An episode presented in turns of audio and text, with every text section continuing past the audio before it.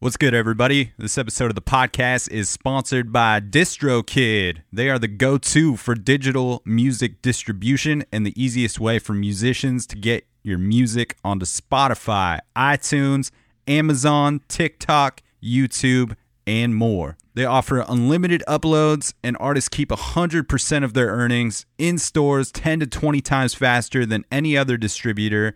Fastest payouts. They help out with automatic splits cover song clearance, and all kinds of other amazing tools and templates to help you get the most visibility for your releases.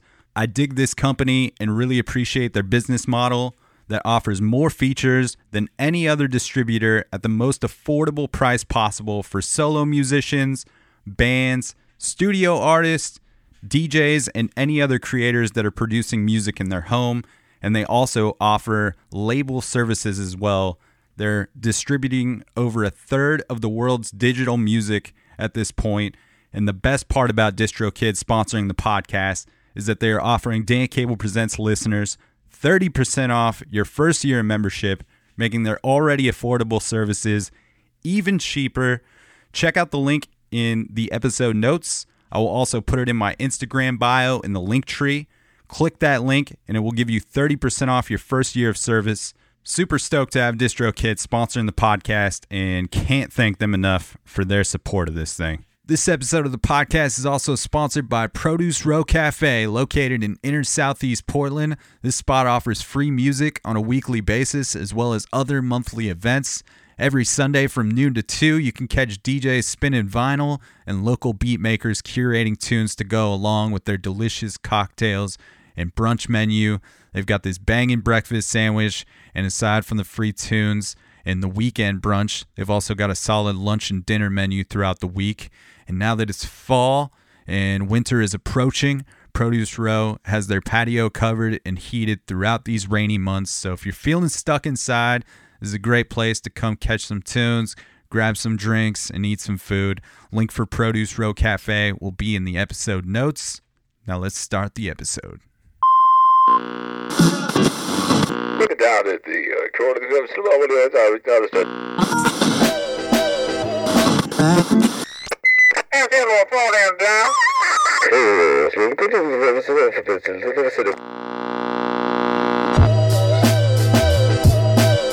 What is happening, everybody? Welcome back to another episode of the Dan Cable Presents podcast. Thank you for tuning into the program once again. If this is your first time listening, thanks for checking out the show. You can find fresh episodes coming at you every Tuesday. And if you want to help support this thing in a free way, you can do so by clicking subscribe on iTunes, clicking write a review, giving the podcast five stars if you feel like it is deserving of so. And that will help propel this thing into the tops of those iTunes charts, which will give it more visibility on the national and international levels, helping strangers find the podcast and just a great way to contribute to the growth and sustainability of this thing. Appreciate the hell out of all the folks that have already taken the time to do so. If you're not listening on Apple, just hit like, follow, subscribe wherever you are listening from. You can tap into the podcast on Spotify, which you probably already know. If you're listening to the podcast, you obviously found a way to do so. But, uh, you know, share the podcast with a friend, tell somebody about it leave a comment on a social media post, whatever it takes to penetrate those algorithms and get more visibility for this thing is uh, always helpful. And you can also check out the monthly playlists that I've been putting out on Spotify and Apple. Those are available every first of the month. So that November one is there now. Links for those are in the episode notes. Excited to uh, get into episode 332 Portland, Oregon based composer, arranger, multi instrumentalist, podcaster. Saroon is on the podcast this week. I really dug this chat with Al, aka Saroon. It got heady at times and gave me a lot to think about while listening back. Just uh, the uniqueness of one's personal experience and expressing that through art. We went deep on this one. It's a longer episode, so I want to get into it as soon as possible.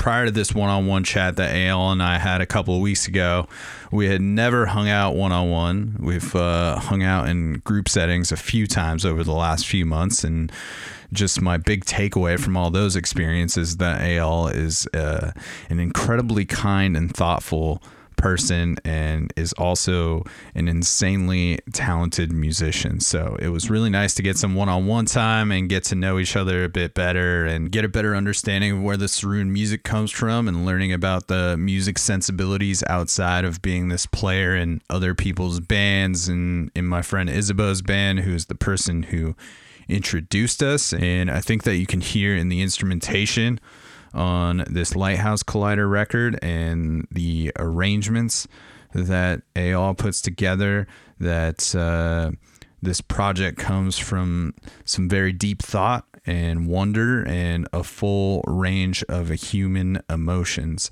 So, we're going to tease some of that new Saroon record, Lighthouse Collider, throughout this chat. The record comes out next Friday, November 11th, and a couple of the tracks are out now on the streaming services, but uh, this will be a little bit of a sneak peek of the record with the clips placed throughout the conversation that you will hear. So if you dig what you hear, make sure you uh, tap into the Saroon Spotify and give it a follow or wherever you're listening so you know when that new record is available.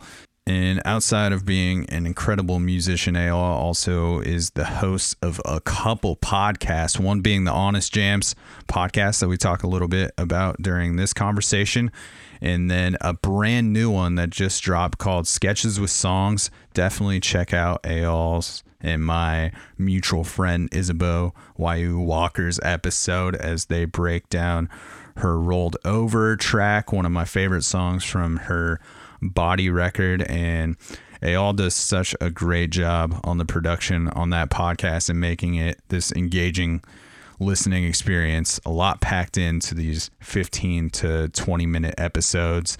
So the links for all things AL and Saroon will be in the episode notes. Couple things before we get into the chat. Daniel Cable presents fifth annual holidays party is going on at Mississippi Pizza on December 15th. Lineup to be announced. Stay tuned for that. And uh, also, every Thursday, tune in to Kink FM here in Portland, Oregon, 101.9. Every Thursday at 12:30 p.m., you can hear me plug a local Portland artist and play one of their tracks on mainstream radio, which is uh, an exciting opportunity to get to do that on the regular. And a big date in regards to my guest on this week's episode, the Saroon album release show is November 13th here in Portland at the Old Church, which is a beautiful spot. The pews are still in place and uh, is the seating for the venue for the audience, and it's stacked out with uh, so many killer musicians on that night. So if you dig what you hear on this episode, make sure you dig into the rest of the Saroon music catalog. Quite a bit to check out there. And we are going to get into episode 332. Big thanks to AL for jumping on the mics with me for this one. That brand new Saroon record called Lighthouse Collider, due out November 11th. And we're going to kick it off with a track called After a While. Let's do the damn thing. Rumbling through the mist, the tumbling avalanche after disaster, the siren. Sing to me,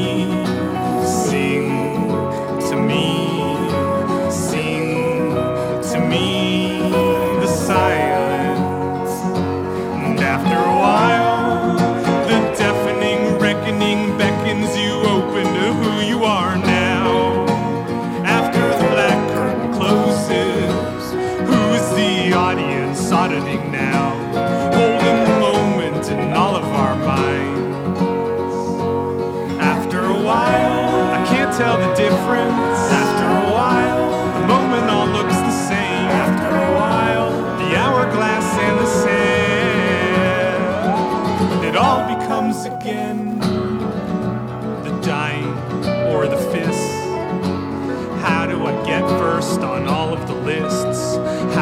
Profit from all of the business potential in this.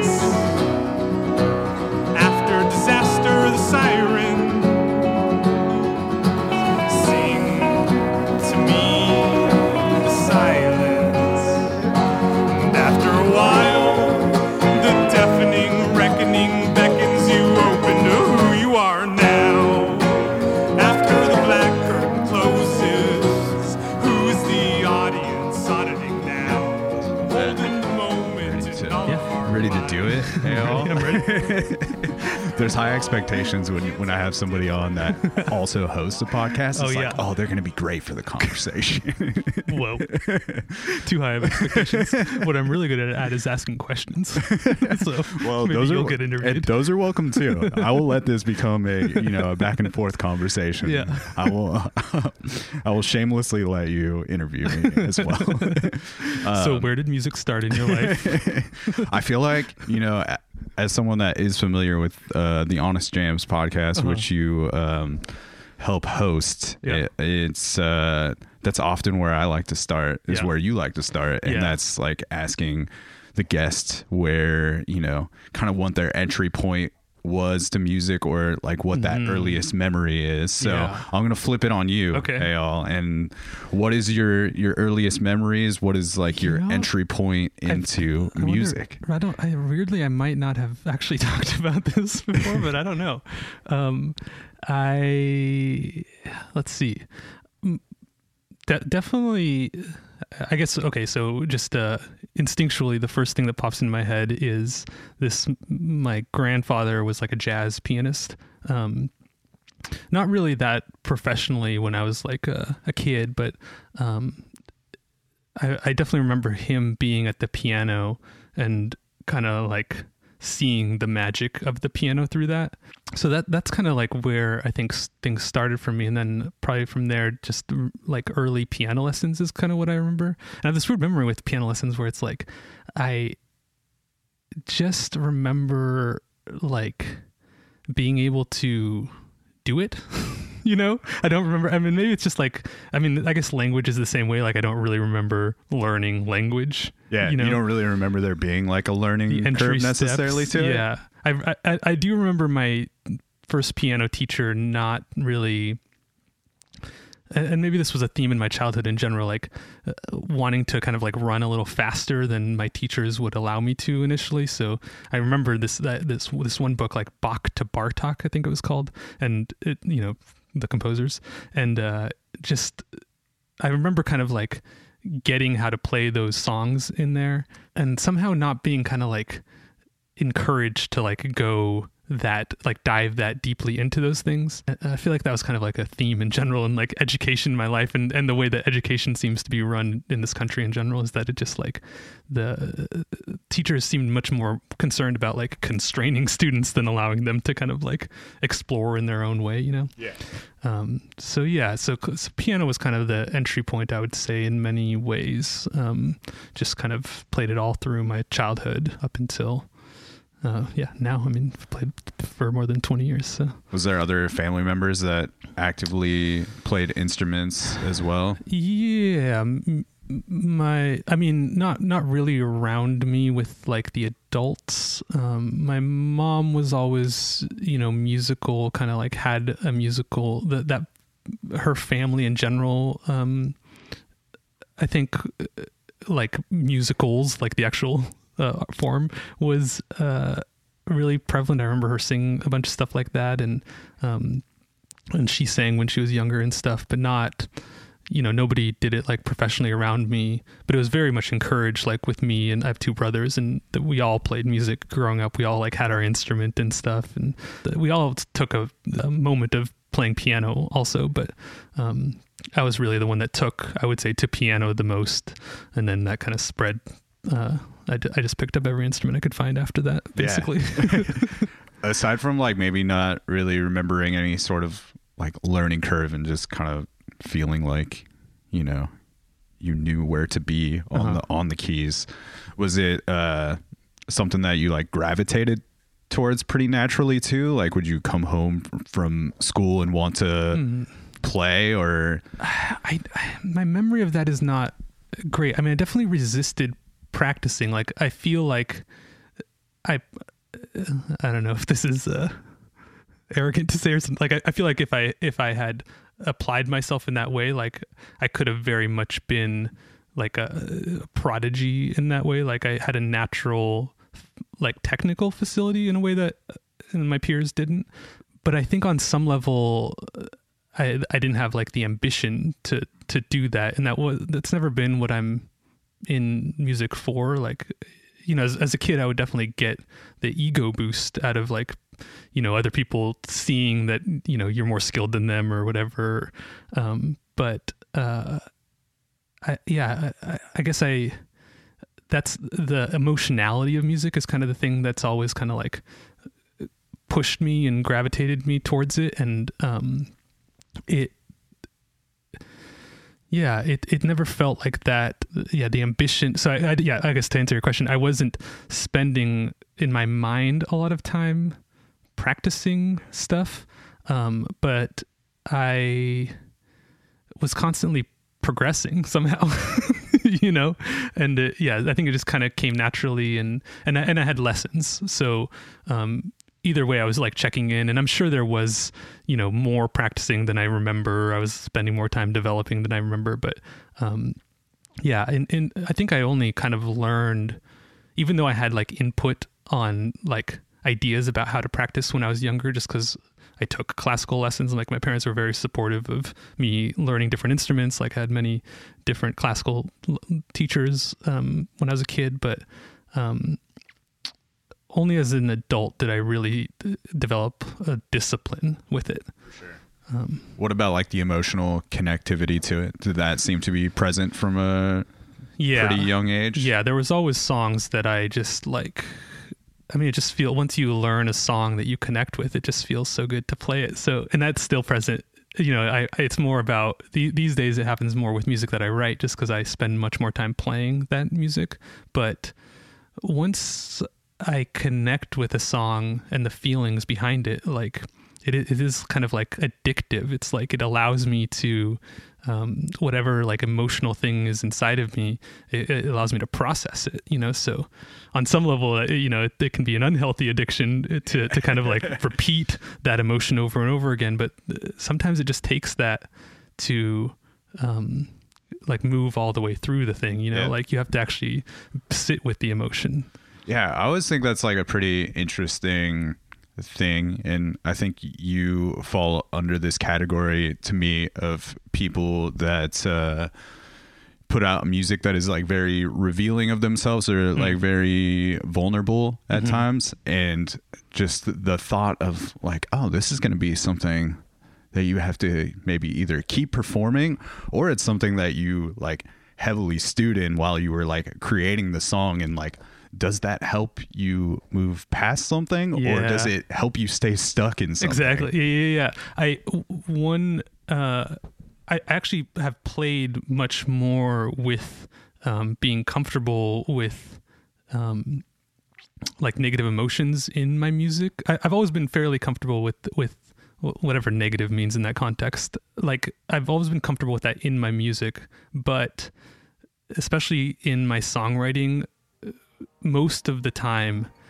I like for there to be some kind of twist at the end of the song that um, ends it in some kind of like hopeful or optimistic yeah. way. And I think it's because of what you're saying, because if it ends there, that's the your kind of like final experience. So it's like the spell that you just cast ends you in this like, you know, positive state of mind that feels productive or something like that. But I do think it is a bit delusional sometimes. So sometimes if, if the expression that I want to uh, put out there is something that you know there there are things that linger in the world regardless of whether or not we have an optimistic viewpoint of it. You know we're all going to die you know something like that. Um, so to really truly acknowledge those things and like honor them in the way they actually exist sometimes you have to learn to just like sit with them without the resolve change the links of the chain.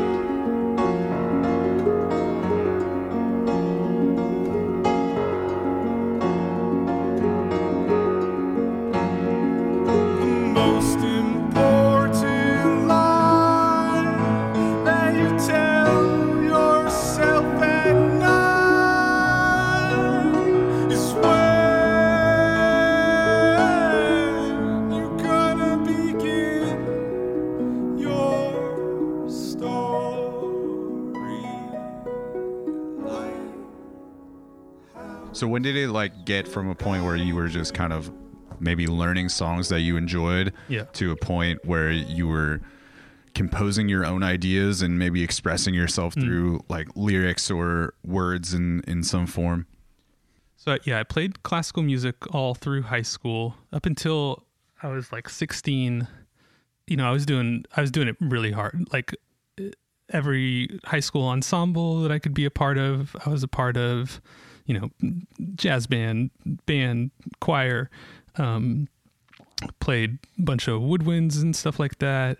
Got given an accordion, so picked up the accordion and just uh, you know uh, there's like uh, competitions all around that stuff there's like honor bands and you know that this just there's like a system around the school system then like around 16 I, I i dropped out of high school and started kind of taking some um, college level music classes and then like finishing high school stuff on my own. Um, and just got kind of like burnt out um, of that style of music.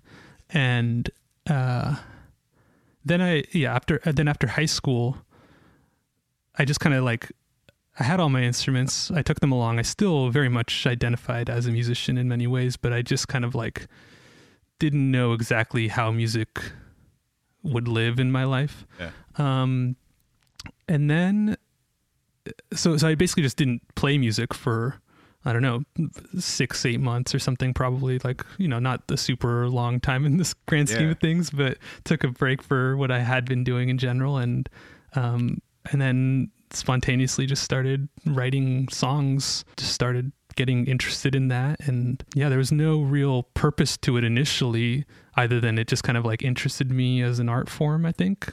You just Um, needed something fresh to do in, in yeah. the music realm that wasn't like a part of these like large ensembles or Um, I think it's more the self-expression thing that we were talking about, where it's just kind of like, I, I think I, I felt I still needed that ability to express myself in that way, and I wasn't, I just wasn't getting that from anything around me, and I wasn't living in a place that I moved to Bend, um, just with some friends for whatever reason.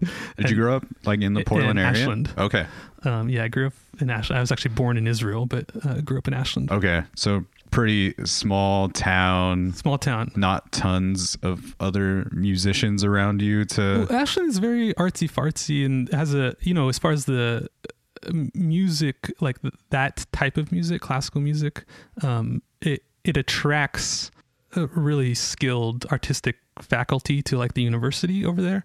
Um, so I had really great teachers um, growing up, but yeah, I never. I was just talking about this with friends. I didn't until I moved to Portland. I didn't really ever have any models of like how to be the type of musician that I am in the world, you know? So I, I never really saw examples of anything like that. I lived in Eugene after Bend for I don't know, for a few a few years, I think till yeah. And uh yeah, even down there I didn't really ever see, you know, that that's more of like house shows and like the venues there are not particularly like growing a music scene or anything like that.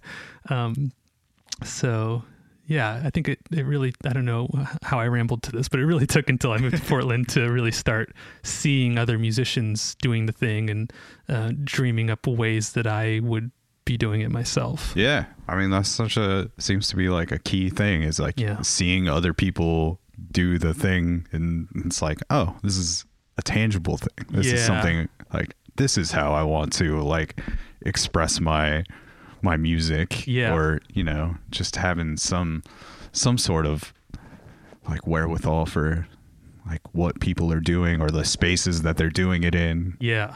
It's so, the, everything, every life path is like extremely opaque. You know, like, I mean, there's, there's some that are like fairly straightforward. Like if you want to, um, be a dishwasher you know it's pretty it's easy to understand how to get a job being a dishwasher you know? Um, or th- there's just some basic things where you can kind of like there's systems put in place for like how to navigate that path and um, attain those goals. But you know from like making a podcast or whatever like there's no rules to how to like Right. make that be a successful thing in the world. Um, and there are certainly people that have done it but how to gain access to those people is you know very difficult most people don't put their emails just available to everybody Yeah. all the time especially these days Right. um, especially in the press world like the press world is don't get me started but it's it's so it's an interesting combination of like you kind of have to like know people that are doing it or see other people around you that are doing it and um, other examples that are um, you see like the spirit in which that person like lives their life and then you can kind of like apply that to your life and figure out how it works for you and then there's also like this thing that doesn't always feel positive to me but it's just the way humans work which is like there's a lot of nepotism involved in it you know like people like to help out their friends and I, I like to help out my friends Yeah. and that it's uh, it's kind of like it's about navigating that whole world and gaining access to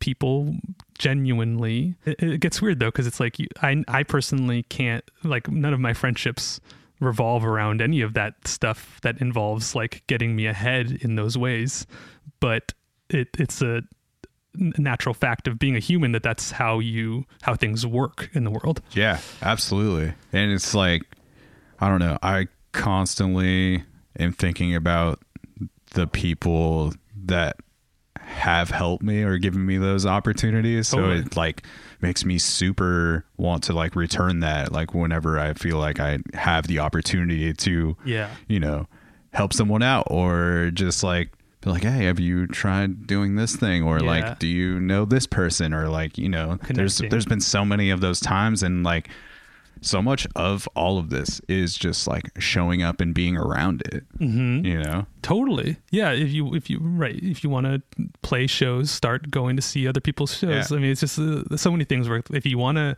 have love in your life, start showing people around you love. And, you know, it's like these things are all cyclical.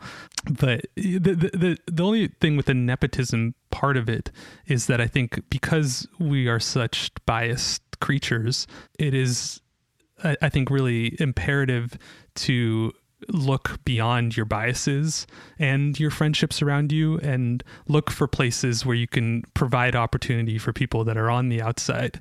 Um, I think part of the reason I am focused on that in many ways is because that's how I've felt my entire life. You know, like uh, I was born in, in a different, a different country, moved to the United States, and I never have felt like attached to any of these cultures that I'm around in any way. You know, it always feels like, you know, growing up in Ashland is like nobody else looks like me except for like my younger brother, you know. Um uh, like playing music, you know, like nobody around me is playing the music that I'm playing or um you know, even just like personality style. Like I'm, you know, I don't find a lot of people that interact the way that I interact, ask people questions the way that I ask people questions, and uh, sexuality. Like, uh, you know, I don't, I don't fucking care like what gender I am or anything like that. Like, it doesn't doesn't matter to me. It- Yeah. But yeah, I don't know. It, it, it's part of the way human brains work seems to be that they, we like like categorization and um, and then as a result of that we like things that are similar to us in many ways and um, I've always related to much more ambiguity than that. It's just nothing feels certain in those ways that we like to, you know, it makes us feel good when we think they're certain, but Yeah. nothing really feels that certain to me.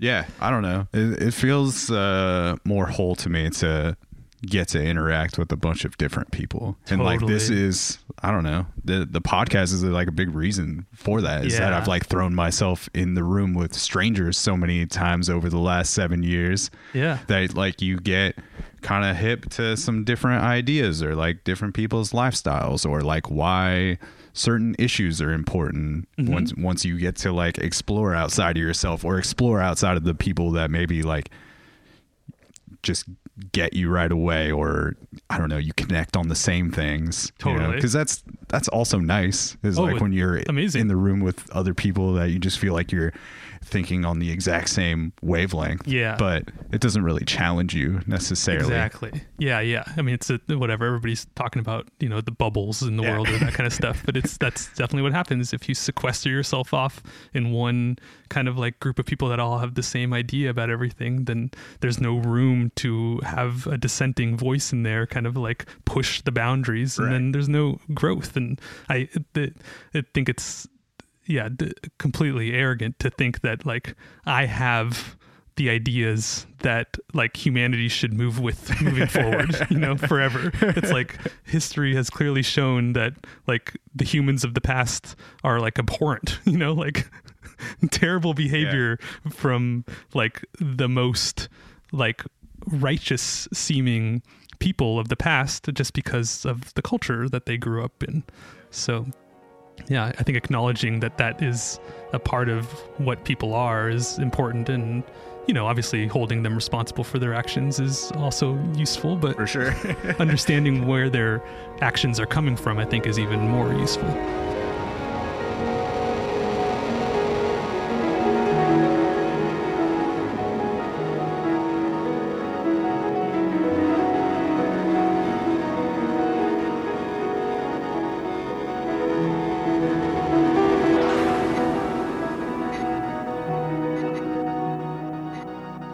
Because you had um, maybe felt like an outsider in some way.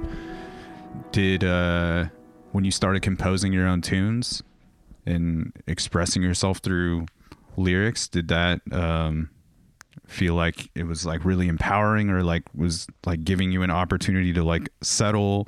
Somewhere or at least have a place for your your ideas yeah. that made a little more sense for for me i mean i've never had uh, part of the reason i can identify with as being an outsider is because i've never had the um like positive reinforcement from the public to like keep going with the music you know in a in a significantly large way so I it had to live in that space of like it being an expression just for me, you know. It, it, it's it's like the safest space in my life is my artistic expression, partially because I don't have to explain myself in it, you know. Um, you know, metaphor is an easy tool to kind of like move around specific ideas and also doesn't hold me to having the artistic ex- expression be like one specific thing. Um, but also um, because that's what i like authentically just believe it's for. Par- partially it's for me as an individual to like express myself in the world um, and uh, allow for that to be an okay thing. And then uh, the performance element of it or like presenting it in, other, in front of other people my hope with that is that it's like a beacon basically. And then it it it it shows an example because of like what we were saying earlier about like you have to see other people around you doing those things sometimes to know that it's possible for yourself. So my hope is that if people see somebody doing those things they're not going to express it in the same way I do because we're all have our own unique thing, but I hope that it uplifts them to find that in themselves. For sure. And podcast, I mean, this is a great form for that too, where you can have an authentic conversation in front of people and be like, look, this is how people can actually interact with each other. We don't have to just like talk about random shit that doesn't matter to us. Yeah, yeah, absolutely. and just like, I don't know, the idea that, you know, people exploring the creative process, whatever level they're doing it at, I think is is still important to like know where it comes from. You know, whether you're some well-known artist across the globe or if you're just an independent artist in some yeah. random city. You know, like all of those, like it doesn't matter to me what level it's on. Like, totally. I've had plenty of people that you know have 20 followers on Instagram, yeah. you know, drop like a very important nugget to me that I've yeah. like held on to and like that's like affected my own process, you know? Totally. Yeah. It's because part like the point is that I want everybody to be doing that, like in, in their way, you know, like I, I think it's important to honor people. Uh, like we're so this culture is so obsessed with like celebrity status or that that kind of thing. You know, it's considered better to be the person that is making art that is like seen by more people and that just feels like the wrong metric to me like it feels like what we what's more important is to be like art is for everybody and more like for me this is kind of like uh, ideas that i get from this uh, psychoanalyst Erich Fromm do you know that guy I don't. um, he influenced uh, this uh, feminist writer Bell Hooks, who wrote this book called All About Love, and um, he has this this book, uh, Return to Freedom, or something. like that. Anyway, uh, he's all about you know like the the way that um, love exists in this culture has more to do with kind of like uh, like this capitalist framework of um like seeing yourself as kind of like worthy of a certain thing on like the relationship market or something like that right? We we kind of like match ourselves to other people that we think are like at similar levels of the relationship market.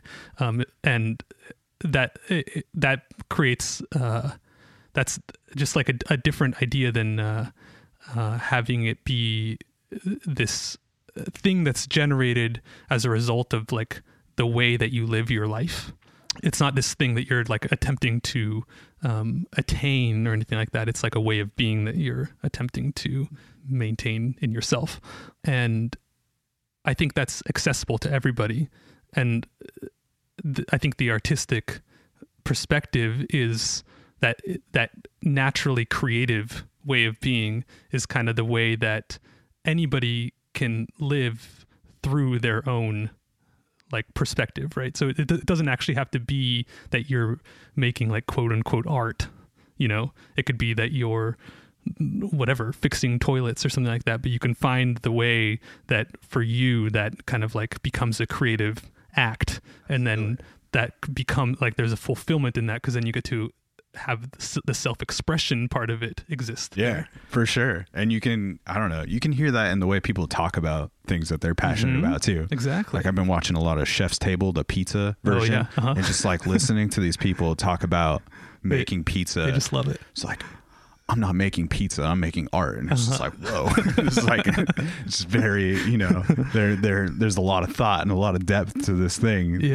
that that like some some people would just see as making pizza, you know. Totally. Not have um so many layers to it. Yeah, and I think I think the main the the kind of uh, fundamental uh, piece of that is like presence, really, like kind of like getting in the zone with whatever thing that you're doing. You know, it's that kind of like completely letting your intuition take over and yeah create in the moment what you want to have happen in the world whether or not it's a song or whatever Yeah, for sure. Whatever taps into that presence Yeah. where you're just floating above. yeah totally So, was it uh, was it scary for you when you started kind of revealing yourself in that way and and putting out music of your own, or maybe sharing it with uh, friends or family initially? Like- scary. I, I would say i've always been like a little bit disappointed with the amount of people that are paying attention. You know i'm not particularly good at the the marketing aspect of it or anything like that um, getting people to come out to shows has always been a weakness of mine. Um, but i've I'm, i've weirdly i think because i've in many ways been like felt the aloneness of life like since i was I, I, became i brought up death already earlier but i became acutely aware of death like pretty early on in my life um, through my grandma dying. And just re- wrestled with it like in so you know va- various iterations all through my life basically. I, the, the anxiety isn't there in the same way anymore but um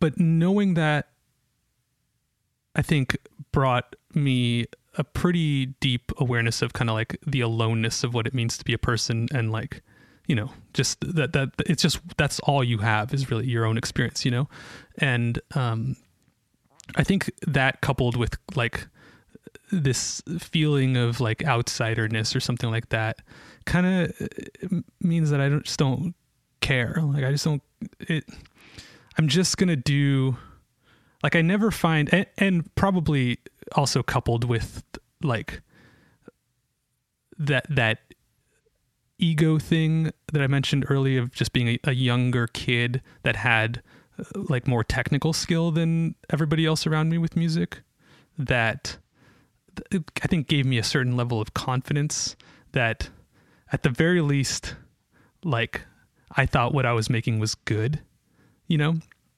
Um and I guess I just don't like I care about other people's reaction to it if it's positive. If they like it and are attracted to it, like I, I welcome that and love it, but I don't really care that much because I'm what I'm interested in in many ways is like breaking through the veil of that like judgment that uh, it just uh, I want everybody to be doing that in the world. So yeah, I think that's the main focal point for, sure. it all. So This is why I don't do. Uh, I don't know. I feel like there there has been this opportunity in the past, like since I've kind of like entered into the press world, which is Uh-huh. I don't know. It's a weird thing to me because like Yeah, for the most especially part, I feel like this is like a pretty creative thing for me, and Yeah, I yeah. don't like. I hate like the idea of being the enemy. Like Uh-huh. almost famous, like talks about the Oh, yeah, you yeah, know yeah. the the kid. He's the enemy, like because he's the he's the press, and I've never like wanted to necessarily be in this like position of like a gotcha thing. Like I don't want this podcast, this Mm-hmm. this like conversation to be like. I'm gonna get you to say something, like, or like, you know, or, well, or say just whatever like, you want me to say. or, or just like the idea of like doing, like, I don't want to do reviews of albums Uh huh. Because I don't like find any value in the ones that will be be just me criticizing this thing. Yeah. Because it's like, no, this just didn't land for me. Totally. And there's probably a bunch of people that really like fuck with this thing. yeah. know? Right. Yeah. I mean, uh, Nickelback. exactly. Yeah. That I mean, that's like the, prime example, example. right? It's just like, yeah, they're the punchline, but there's also like selling out arenas probably still, Totally. and it's just like there's there is a place for it, and you know, in, Yeah. in 15 year old me's little heart there was a place for it I've been to a Dave Matthews Band concert. I'll admit it. Well, that taste, yeah. It's also it doesn't. Yeah, it doesn't. I mean, criticism is important. I think use and useful. I don't. It's like or it's just fun. Like I like talking about art with Yeah. people. So if that's what you mean by criticism, like let's just like talk about this thing. But yeah, I don't know. I, I just partially I think because of the, yeah the the way I, the ambiguous way I see the world in general, it just doesn't good or bad don't really enter that equation really. yeah and there's like i feel like there's so much want for those things where you're just like taking things down a peg right now where Yeah. there's like a big market for like someone just like destroying Yeah. something that someone has put out Yeah, create all the outrage you can. I don't want to be a part of that. No, yeah, it's not doing anything for me. no, I don't even pay. I mean, I try not. I don't think pay attention to, especially with art. Yeah, I mean, I can't art art. Pre- press for music right now is just like I don't even know what the fuck they're doing like out there. It just seems like it's like people are regurgitating press releases. Is Oh, the it's way all that it's all it is. press it's, happens. It's insane. it blows my mind. Yeah, it's just like weird propaganda, and and yeah, nepotism is the way you can make it happen. If you know the right people that are gonna reprint your press release for you, then Yeah. the, you can get it done, and then people think that you got a good review. Or Yeah. whatever. Do you want to put this thing out that I already wrote for Yeah. you, pretty much? You don't have to listen to the album even if you don't want Right. to. just put it on your prominent website. I'm just gonna say all the buzzwords that you Oh, you had in yours, like when you sent me the record. I was just like, so this. yeah it's i wonder where it's going to go with that i mean i think this this medium is great for that stuff because it you know it just uh it, it- for for me it's a lot easier to consume in many ways you know you can kind of passively consume audio in a way that reading doesn't really Absolutely. work and it's just like it- at websites these days just seem like they're a mess to read too so it's Yeah. like it's kind of taxing to try to read one of those articles yeah my hopes is that you know you have you like actually get a sense of like who someone is through Yeah. the conversation and not just like a five minute interview that was kind of like spliced together. Totally. You know, because like I don't know, I've had so many of those moments, and maybe it's like something I really enjoy about maybe the singer songwriter kind of format where people are talking about their tunes before they're playing them Mm-hmm. or after. It just like really gives people this other thing to attach themselves to. Yeah. Like where maybe they didn't I don't know, maybe someone listening didn't know if they loved your music at Yeah. this point and then Totally. they get to hear you say something that is like, "Oh, but I connect with this person and that's helping me connect with their art more and now I understand it differently." Yeah, yeah. I mean, that's the, an integral part of some people. You know, Isabeau, like that. That's an integral part of her creative process and the way she presents herself on Right. stage, and it's it's part of the art. You know, for for people that most musicians don't like to talk on stage, is Yeah. my experience. But for the people that do, like that, that is part of the reason that people like them is because of that. They get to see that element of their personality and then relate to them more in that way. Absolutely.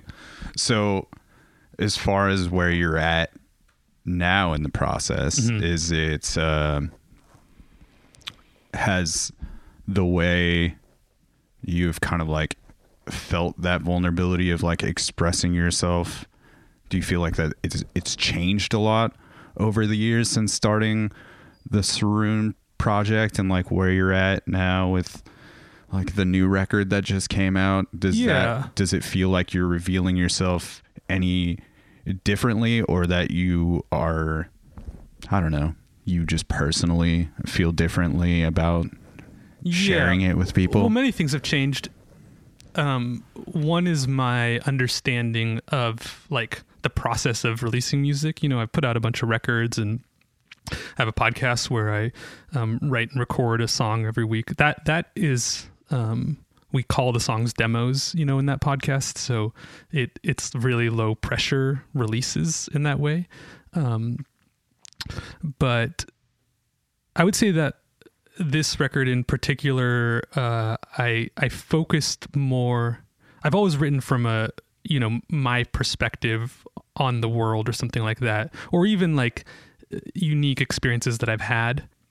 But generally, there, there's a bit more of like almost like an objective detachment of being like here this is like my critique of society or something like that or you know like it's not personal in aside from the few things that are like direct storytelling things from my life or something like that. It's not like directly personal and i think this record feels like these are the things that i've been like wrestling with and thinking about like for my whole life and my whole experience. And so um there's something that feels a little more personal about that element of it. Yeah, no, I think you know throughout like the Lighthouse Collider record, I think that there's just like a very nice balance of the the mystery and the, the metaphors, but also you know it feels like you're offering s- some revealing moments of your Yeah, of nice. yourself like Uh-huh. throughout as well. So Yeah. it's like there's that element of it, and then. There's there's just like a lot of moments and lines I Hmm. think that like stick out to me Mm-hmm. like with the is it Desidera? Uh-huh. That that track you have the that line of the only real place to live is your heart? Yeah yeah yeah like that that's one of those things where it's like oh that gave me a lot to think about Yeah. you know? Yeah. Well that's i mean back to death like that's basically that song. I mean uh, yeah. That song that's that so that one was there's a mixture of songs that were written for the podcast and songs that are kind of like old songs. That one was written for the podcast and somehow just came out. It, it was just this like sto- that's actually kind of like in many ways the least authentic song on the record because it's just like a story that i made up. Um but I I mean like I said death has always been very close to me and that one very intimately involves death and it it, also I think yeah is help it, the, the culture that that's just the way like ideas and stuff work um is we're all just kind of like trusting each other to like hold each other's memories in our hearts Yeah. and you know that's if everybody forgets you're gone yeah man the death thing has like affected me heavy over like the last four years like it, it took Yeah. losing like a close friend Mm. for for it to like feel that real. I don't know if real is the right word, but yeah, no, for sure. I was like, I don't know. closeness. My grandma passed when I was like 13 and an aunt, but Mm-hmm. They were also people that lived kind of far away. And Mm. I had like a handful of experiences with them. yeah, But I just don't know that it like hit me the same way as being like in my mid 30s and like yeah, losing a friend. That Yeah, that's like damn. what put it like into perspective for me of like the death thing and yeah. like like thinking more. Did it connect you more to like you, like you dying yourself? I think or- like I don't know. There's always the anxiety of that. Yeah, sure. You know, but I think more in the sense of like, just like oh, like you know, just the cliche thing of like time is like finite. And, Yeah. Like I should truly be pursuing the things Yeah, that I want to be doing and like living a meaningful life, but then also the power of what you're saying is like it's on me to like keep the spirit of this person Mm. alive in some way. You know, it's it's it's alive as as much as I want it to be, I think. In a lot of ways. Mm-hmm. yeah. That's know? dangerous though, because you don't want to feel guilty for not feeling like. Oh yeah, yeah. There there is like that element of it too. Yeah. But it's uh I don't know, it's just like an interesting thing to Yeah. like feel the spirit of someone in so much of like daily life or whatever, or just Mm. like the relics you choose to like surround yourself with. Yeah, totally. And yeah, that their resonance and I mean everything is that way. You know, it's all just kind of like these ideas. You know, th- where it all lives really is in our consciousness as individuals, and so it's all really just these ideas that are bouncing around you. So everything you surround yourself is that way, and you can carry yeah the spirit of it or the memory of it forward with you. And then it's like it's also like what you're saying where the the acknowledgement of it. I mean, I this is I, I, multiple times a day I think about death, usually, and um, a lot of times it's just like background noise or like generalized anxiety. But when I really like acknowledge it and connect with it, it's like okay, well, so that's gonna happen. What are you gonna do about it? You know? And so it's like you're saying, like, okay, I want to spend my time doing the things that I care about, and sometimes that does involve, you know, vegging out on the couch or whatever, just going and hanging with a friend or walking around or you know anything like that. It doesn't have to be like passionately, Yeah, intensely pursuing things all the need to time. be like these significant things all the yeah, time. rest is really lovely sometimes. You said you were leaving, that made it okay. As you took my hand through the fire, escape down the hatch. In the dress that you tore on your way down. The days and the years, how they pass. But I'll always remember your skin in the moonlight. And the days that she told me your biggest successes, holding the phone too far from your lips. And the day that you told me how it would end, you said the diagnosis is the same for us all. The only real place left to live is your heart. So uh, when you when you think about like the daily maybe anxiety of like the death, are you thinking about like how you are leaving the people behind that are connected to you or are you thinking about Mm, no, like what like what what is it that you are typically like maybe wrestling with it's more egotistical. It's it's like uh, me being gone forever, whatever. Like the the actual experience of like okay, but then it's also like it's you know every every moment is is the same on some level also. Yeah. So it's like it doesn't. On some level, nothing changes. yeah the world keeps moving. Yeah, i've done mushrooms out in the desert all So you, you know. but yeah, I think the the main the, the infinity of non-existence. Yeah. But it's it's like you're saying like you've done mushroom like you can also experience these states of ego loss timelessness in this way.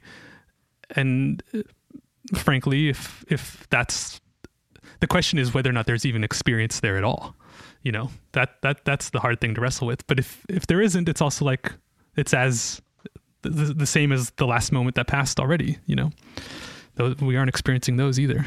Heavy. it's all a mind fuck. yeah and i certainly like i've been saying like i don't know you know that's the, the i think that's when i when i was thinking about the, this record like there there's so many conflicting ideas that are happening in it um that I, I i really feel like i'm not attempting to like give any answers you know with it. It's more that it's just these are the ideas that have kind of like been floating around my head for a long time. Yeah, it feels like a very like human experience to me too. Like listening to it, I really dig the way you like create tension within the record, whether it's like instrumentally or like things Yeah. that you're doing with your your vocal. But there's just like a lot of Well, my vocal provide a lot of tension because people hate hearing it. it's like, what? This guy sounds like a fucking weirdo. but also it feels like it's like this very like um thought out front to back experience you know is is that what you gravitate towards Yeah. when you're listening to something is it like I like usually long like form yeah a like lot. Um, I, I like records. yeah Um, and I generally construct my, all my records to be listened to all the way through consistently. Um, it's it's rare that I will compose like every song on an album for the album itself. Like I said, like some of these songs are like podcast songs, some of these songs are songs that I just wrote before. But I generally will go into the studio knowing the order of the songs um, and how I want them to like transition in between each other. Um, this one, I I knew what songs and what order that I wanted to, and and then generally I'll I'll have kind of like instrumental like transitional things Yeah. that fly in between the songs and kind of like connect everything together and give it that kind of long form tension and release feel that you're saying. Um, but how that comes together is always a bit random. Like this one, like uh, we I recorded all the songs uh, with Ryan Oxford at the um, what's this, this Center for Sound, Light, and Color Therapy, and then all the kind of like transitional stuff in between. I recorded in this space, Destination Universe, by myself, and just kind of like I had a four track set up and just like played a bunch of stuff and then took that from the four track and you know ran it through a bunch of effects and things like that and then just kind of like picked out moments that kind of worked in between. But there's always yeah kind of like thematic through line. I think about the um subtle kind of like um th- there's, there's an arc to it you know like a, Yeah. there- it, even if it's it's a emotional arc there's kind of like a story that i feel like i'm telling. And generally it's like like i was saying earlier like even though there's the darkness like i always like to end with a little bit of light at the end yeah for sure and i think yeah I, th- I think you can feel that in the instrumentation uh-huh as well and, Oh, yeah. and just like how you kind of weave in and out of you know maybe these moments of tension into the moments of relief and Mm. i think like it just feels like to me if you kind of maybe listen to like a song or two off this record you wouldn't you would miss out on a lot I know I have the hardest time picking which singles to re- release ahead of time because I'm like, what is the most represent? At some point, I was just like, fuck it, I'm just gonna release the ones that I feel like making a music video to. and like with those you know maybe those instrumental transition tracks Yeah. are those typically like afterthoughts after everything is in place and like figuring out how to bridge those gaps or like some of those things that you were just like fucking around with that are just like instrumental demos that are maybe laying around that Uh, seem the- to make sense? I usually I always compose it for yeah with the knowledge of what it's you know what it's transitioning in between. So like I know where it's coming from and where it's going. Um and yeah they're they're they're always composed for the thing but it's it, they they generally involve improvisation and me figuring it out um, but each eh, for every record it's been kind of a different process. Like this one was made in the studio. That I've made uh, on some of my records like I recorded with a band in uh it's like the band just gets together and we're like let's figure out how to get from one place to another. There's one record I made that like all of them were recorded in like caves around the uh, Southwest and stuff like that. So there there was all, you know, just me kind of I I knew yeah like I was saying what songs they were going in between, but I was just fucking around and trying to figure it out. And then I took all that stuff later and figured out how to make it work. You know, the ears like I was saying earlier, like people like categorization and like they like to make sense of things in general. So it, I, I think you can let people's brains and emotions do a lot of the work for you if you just kind of like line things up in a certain way. It just kind of there's a sense that it makes even if it wasn't made for that moment.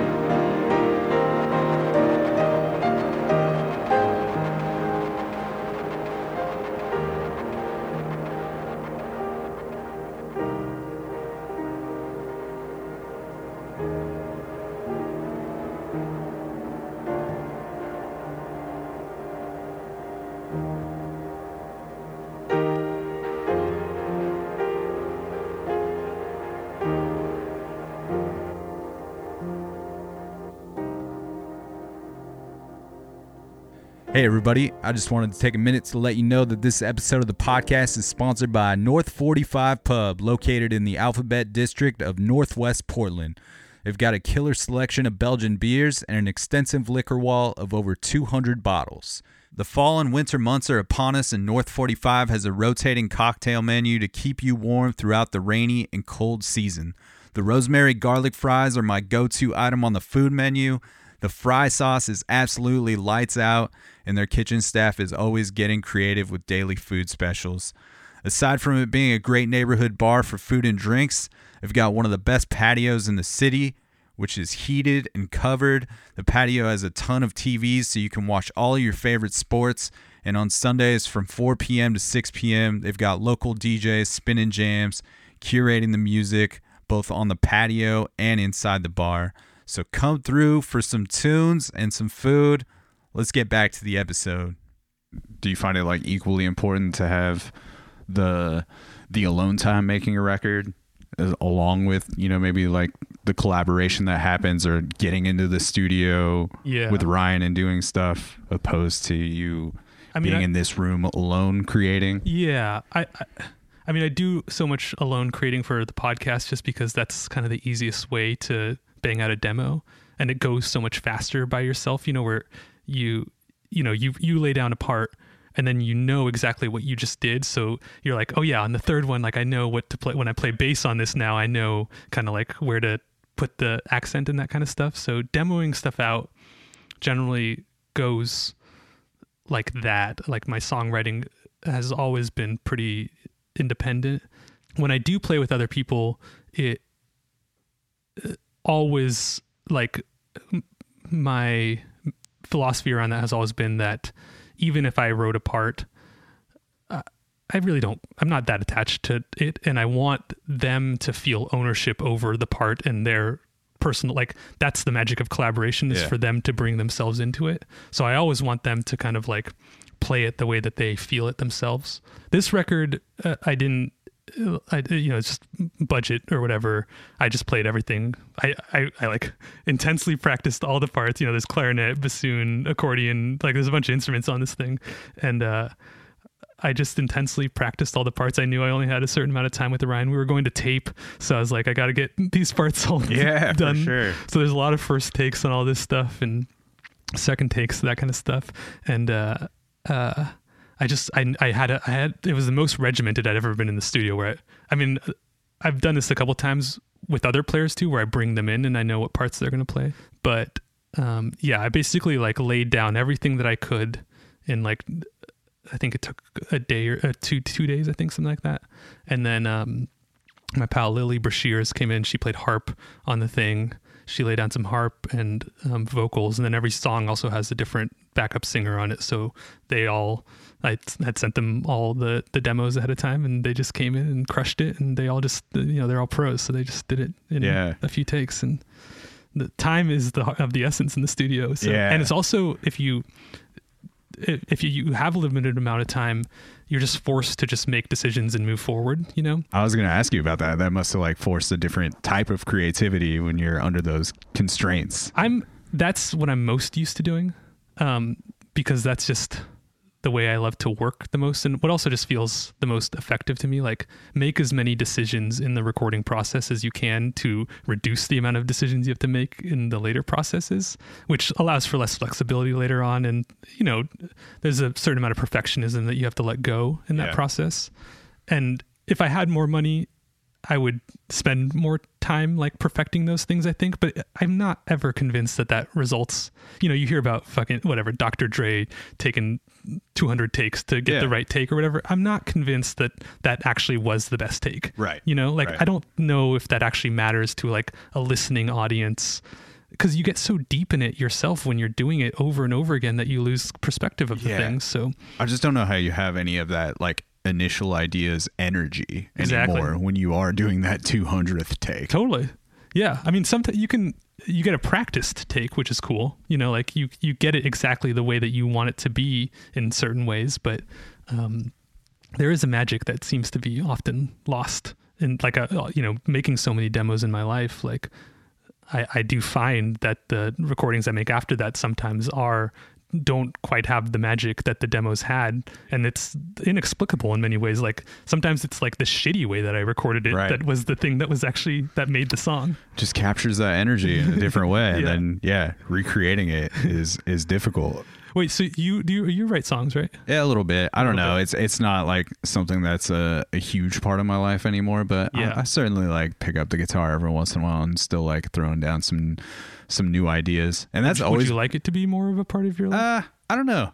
To be honest with you, yeah I I've you know as we were talking about before we got on the mics, like the podcast has become like a very Yeah. creative thing for me. So I feel like I I get like some of that same feeling out of it. And I mean, it's obviously like very like different. feels like you but yeah, I feel like I, I do also have my moments on this podcast where I do get to like reveal something about me or like Yeah. my feelings towards something. And I, I think that that was like always a big part of the music thing. And yeah maybe I used it a little bit more as a confessional in in a lot of ways. Hmm. Yeah. But yeah, I don't know. That's a that's and a people that listen question. to it a lot also they i mean even if they hear you asking the same types of questions over and over again or you know uh, this happens to me all the time where i'm just like gosh i'm just repeating the same fucking thing Yeah. i say every single time but it's like uh, the people that consistently listen like they you know they th- through those even those kind of interactions they get a sense of like who you are as a person or Yeah. the tone of your voice or whatever They know what's important you get to that me, thing probably. where You people know? like, I've I've heard you, you know, like I've I, you know you meet somebody for the first time and they're like, I've heard you in my ears before. It's fucking weird. yeah. Yeah, I don't even know I don't know how we got to oh, the songwriting question, songwriting. but you you writing songs. Yeah. Yeah, I do it from time to time. Yeah. But that is always something I've uh, struggled with. Like it it always irritates me if I don't put the voice memo recording on before I pick up the guitar Mm. because I'm bound to like do something that I really liked and then I can't re- recreate it. You're like that was the A- one. And like I don't often like write down any lyrics anymore. I just kind of Mm. like memorize them Oh yeah. or I'll like play back the voice memo Yeah. and I'll like lose what I thought was so great Totally. in that moment and then I'm stuck for like an hour trying to recreate or like any I, I think that's like the most uh that's my biggest put off to like working on music is that like when I try to set up a microphone intentionally and record something in, I just don't feel like I feel like I lose everything that I enjoyed about the Mm. that, thing. that, red, that red light. Maybe is like too many bad experiences of like recording music as a younger person and doing 20 takes like on a vocal or something like that just because I probably needed 20 takes cuz I didn't Sure. know what I was doing yet Yeah, or like what I like wanted to deliver or communicate. hmm But I've been DJing a lot the last couple of years and that I I feel like is giving me like the opportunity to perform music in some way in front of people Hmm. But also like lets me do the thing I really love doing and that's just like being a fan of other people's music and getting to like streamline that somehow. Mm-hmm. Yeah. So- You're like, watch this. I'm gonna infect their brain right now. For sure. yeah that that uh songwriting process i i uh have this name for that kind of thing uh, i always call it the darwinian uh, method of songwriting because it's like survival of the fittest. You know, with Yeah. with song lyrics, it's like in order for like this song lyric to survive, it has to be so good that I can't forget it when I come back to it. That's a good rule. I like that. Well, it takes a long time to write a song if you do it that way. But So, like, as far as doing the uh doing the podcast, the Honest Jams Yeah. podcast, you've been doing that for a good amount of time now. years, It's like close like to that. 100 episodes, right? before the uh, 150, I think even. Yeah. Okay. Yeah, I mean nowhere near what you got going on. Oh, this is not a competition. at all. no, I'm just saying it's a long time. yeah, I mean, how much? What you've been going for? I mean, I can't almost remember seven years. There's seven like years, yeah. 330 of them now. Weekly, yeah. Yeah, Damn, you missed a week. I haven't missed a week since I Wow. went to a weekly format. Oh, so like the first Oh, like shit. four months, I did every other week, and Oh, like yeah. I don't know. Oh, every other You know, the original format, I was trying to like figure out what the release date was, and like didn't really like have a set one. Yeah, then- right. So I was doing like two a month, Yeah. and then I don't know, pretty early on, it went to like a weekly thing, and there's there's been a week or two where like I fell behind by a few days, and it came out a few days late. Yeah. And now it's like I don't know. It's a it it's become its own discipline to me Totally. of like how long can I really do this? the And- streak is alive. Yeah, and I don't know if it's like if I'm going to disappoint myself Totally. or the people listening more when I miss that week because like I don't know, there was like a couple weeks ago where I just ended up doing a solo one because I canceled a bunch of episodes because I was just like having some issues with my ears and oh yeah, damn. like so I think even in that episode I talked about like I don't know what it is but I don't want to miss a week of doing this Yeah. and it's worthwhile. Showing up is worthwhile. You know, like eh, that. I mean, you were asking about the Honest Jams one, and that that's kind of the main thing that I've found with it is it's like that's that's the main skill of any craft. You know, anything in life. It's just like eh, keep doing it. Like Yeah. it, you know, it's eh, I don't. You know, I was saying earlier, like I had this whatever. I was like more technically gifted than other kids, um, grown up, but in no way do I think I was actually like a better musician than other people or anything like that. And I've never thought that I'm like exceptionally talented as a musician. Like I meet people who fucking, you know, they, they hear anything that you play and they know exactly how to play that thing like right away. Like I don't Yeah. have that skill. I don't have like I can play a bunch of instruments and that's really useful for recording music, but that's only because I've just like spent a lot of time playing a Right, lot of instruments. you know, like it's not that complicated of a formula to like get skill good at something and I Right. I don't I've maybe I'm like exceptionally talented or something but I've never found a skill in my life where that's not the case you know If- you just like devote yourself to that thing uh, I, I by the way I doubt that it's because I'm exceptionally talented is the point of that statement not that I actually think that that's true and that's how we're gonna end this one. Yeah. no, the repetition is like such a big part of it. Yeah. and getting comfortable with it, and it's just like streamlining your process yeah, it's often. I mean, it's just like you're saying. It's just like the people that keep doing it are the ones that are still doing it. It's like and get better at. I mean, Yeah. I'm sure you're better at you know editing your podcast than when Oh. you first started editing. and hopefully whatever. I'm better at like facilitating a conversation than Oh, I was, yeah. you know, and being like so worried about. I think Did- was that a natural kind of thing that you had going on before, or was that a skill that you? It's both. I Yeah. think it's it's like the desire that I always wanted to have like some sort of radio show Mm. of some sort. Like always had an interest in like I don't know. I thought I was gonna be like a sports broadcaster when I was a little kid. Mm. You know, so like I think I've Do you have always a sports broadcaster voice? I don't know. that you can put on. I don't know. Oh, Whoa, unique take. I think I just like I don't know. Genuinely appreciate conversations too. Yeah, So it's just like been trying to figure out how to do that the best way, I guess. Totally. And like I was talking about my with my cousin about this recently and he was kind of having this revelation about playing live music and it's just like I think a big part of it is just not feeling like it needs like I don't need this conversation to be perfect. Like Yeah. I just need to enjoy it. especially You know, I mean, you and that's released hard to do it Yeah. sometimes. It's hard to get out of your own way totally with this, but You like, just not be in the right mood. Sometimes. yeah, that's that's also difficult. But there's so many, there's so many times where maybe I'm hoping someone's going to cancel, Mm.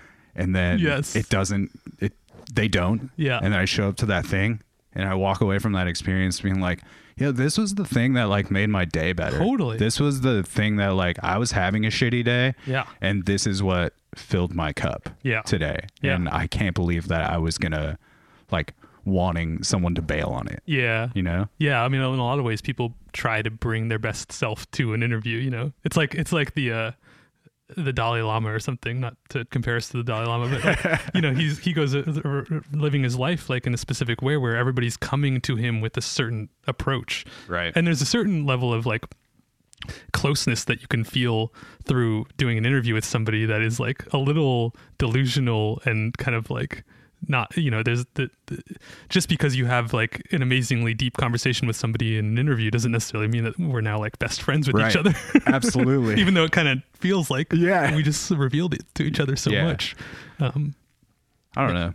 I'm just I'm just continue to be like drawn back in by it though, and Yeah. I think it's like it's a good exercise yeah also to just be like either whether it's like with strangers or like someone like you that I'm like slowly getting to know through other interactions, Yeah. but we've never like hung out one on one. So it's like also just like a nice opportunity to to have that. Like it's a good excuse for me to jump on the mics with you Yeah. and get to know you more. you Totally. know? If Yeah. I'm gonna be like around you more. It's Yeah. like it's also just like created a lot of like amazing friendships like Yeah. through doing this. Like. I've somehow like made friends with all of my favorite musicians in this city yeah because of doing this podcast. Yeah, yeah, it's amazing. Yeah, uh, providing opportunities in general. I mean, that's something that has really grown in my life these days. You know, we have with the kind of backyard shows that we do and the podcast and d- finding that's that's another way I think into it's like I was saying earlier. Like if you want to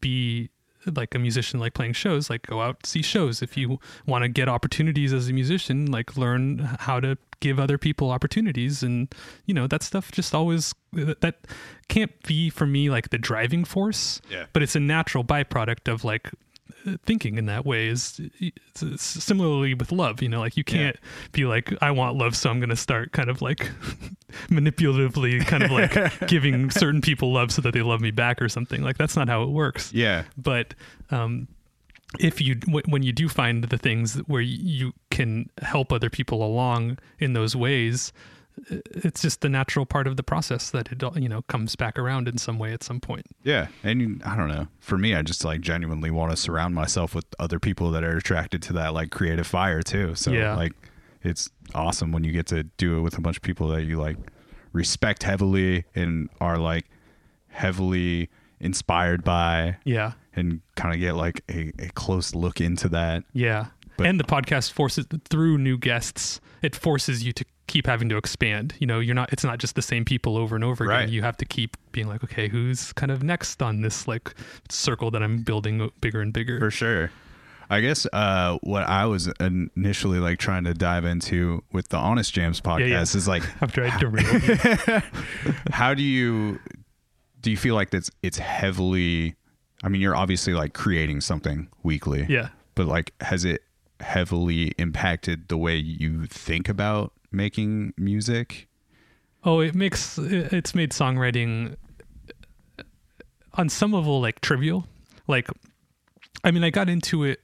I knew I could do it because I had played twenty song games. You ever played a twenty song game? Do you know what that is? I'm not sure I do. It's it's uh the idea behind it. Um, I was actually trying to find the inventor of it. I, I think I found him and maybe invite him on the podcast. But some kids invented it as a you know tool to kind of like break um, like writer's block. Um, and uh, the idea behind it is you got 12 hours and you write 20 songs in 12 hours. And usually you're doing it communally. So then after the 12 hours, you like share it with one another. Um, and uh, the, the I think they it started maybe as kind of like an exercise in actually making 20 songs, but nowadays the way most people play it, like it doesn't really matter how many songs you make so much as it's about kind of like forcing yourself to just create stuff, like have finished things that you created for um, that length of time, and finishing stuff, I think, is kind of one of the main things that people struggle with the most. They, they think it's like unchanging if it's finished or something like that, and that's just never my experience with any of that stuff. Even when you go into the studio and record a song, you know, like the moment you start touring and playing it on stage, like the feel of it changes a little bit, or you or you or you all of a sudden like hear it in a different way, so it just kind of feels a little different, even if you're playing the same parts. Yeah. you know. You figure it out differently. Yeah.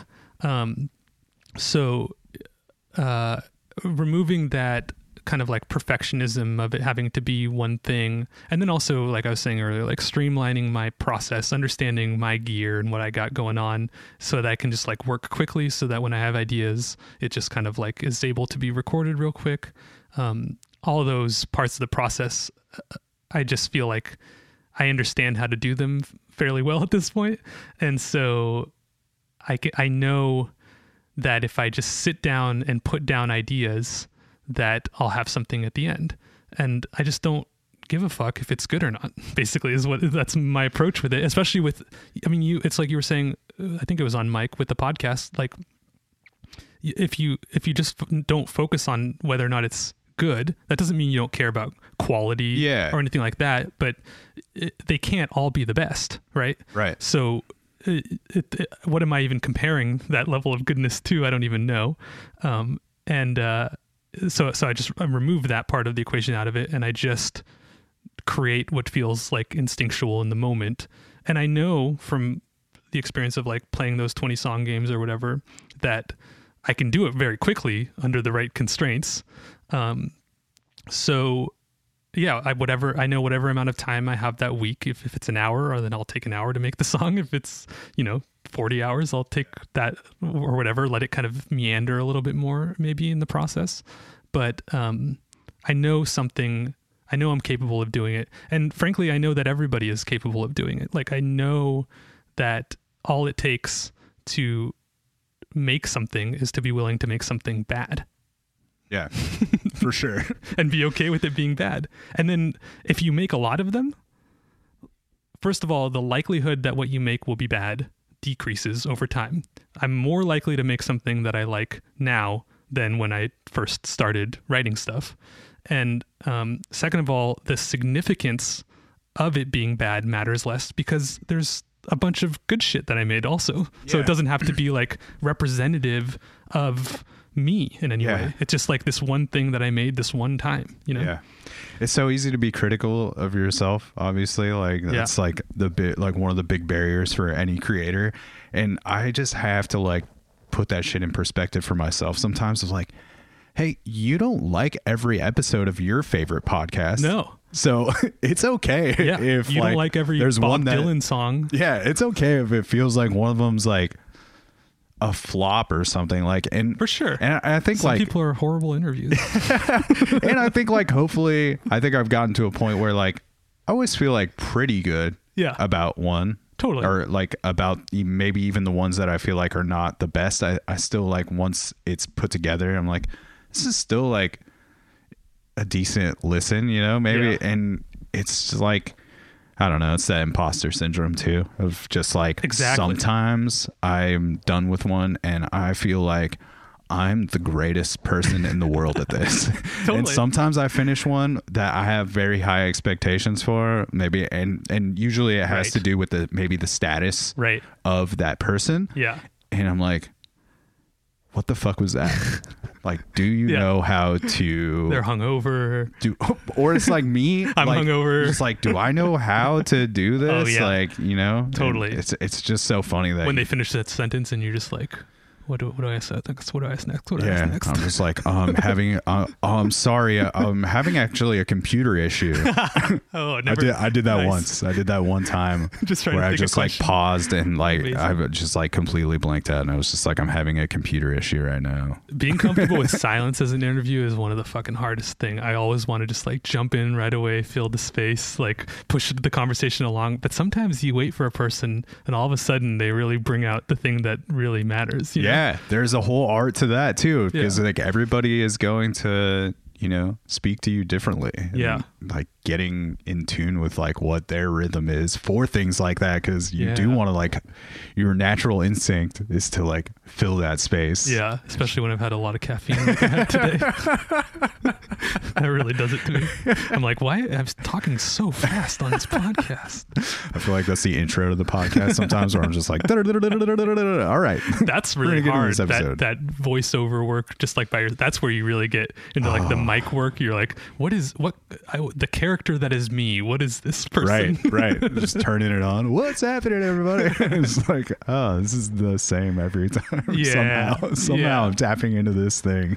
Uh, what you're saying too about the um or what we were talking about about kind of like it being good or bad it's similar to recording music where what we're saying about kind of like perspective too like i will often be so critical of myself like in the interview process and like i'll think like i'll have an i'll do an interview and then i'll think about it later and i'm like oh that one part there was just like such this like large awkward pause in it or something like that. And i'll listen back to it like while i'm editing it i'm like this doesn't feel weird in any way. It's just what happens in your head just like slows down time in a weird way or something. or- Overanalyzing shit. yeah And- rather than being present in the moment.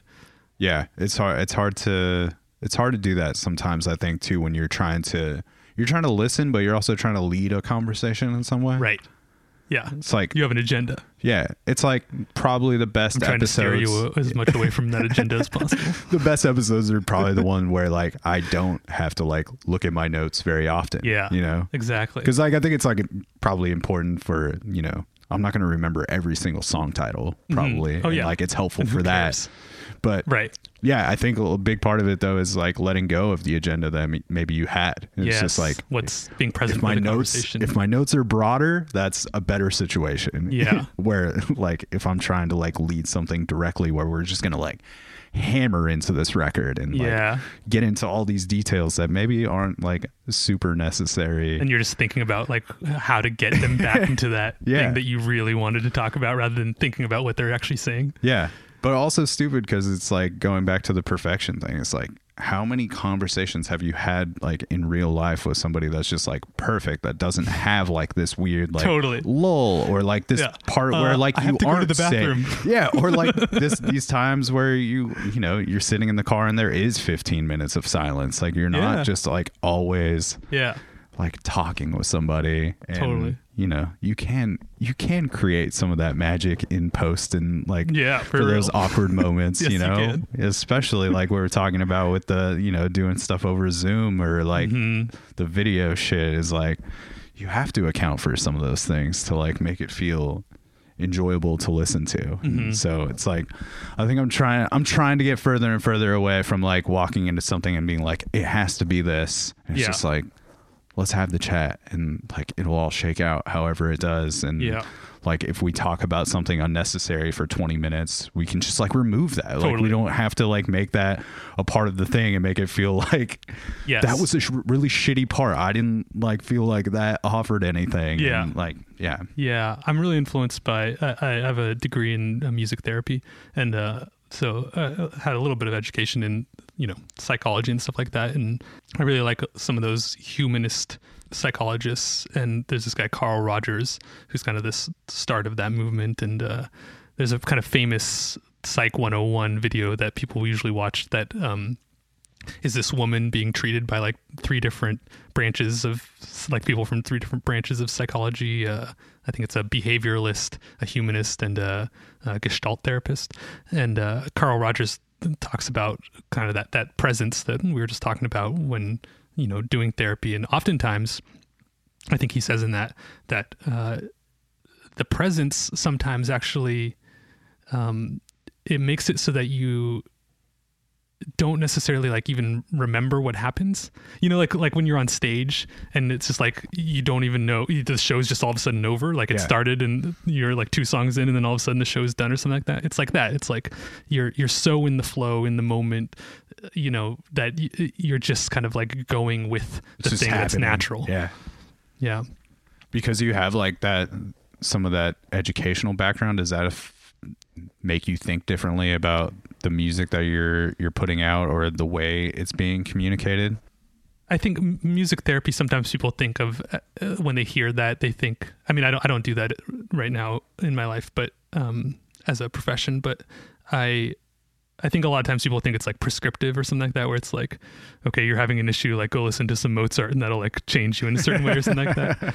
Um, it's not quite it. And, but I've always thought about music as, um, this kind of like spell, especially in a public performance, like a spell that's being cast over the space that, um, is transforming the space. Um, and like I was saying earlier, like my uh, kind of a ideal of what that is doing in the moment is um, lifting other people towards self-actualization. It's a lofty goal, but it but it for, for me it is true that that's what it's doing like internally. Like I I feel so present and so much myself like on stage and that that's the main practice that I'm going for.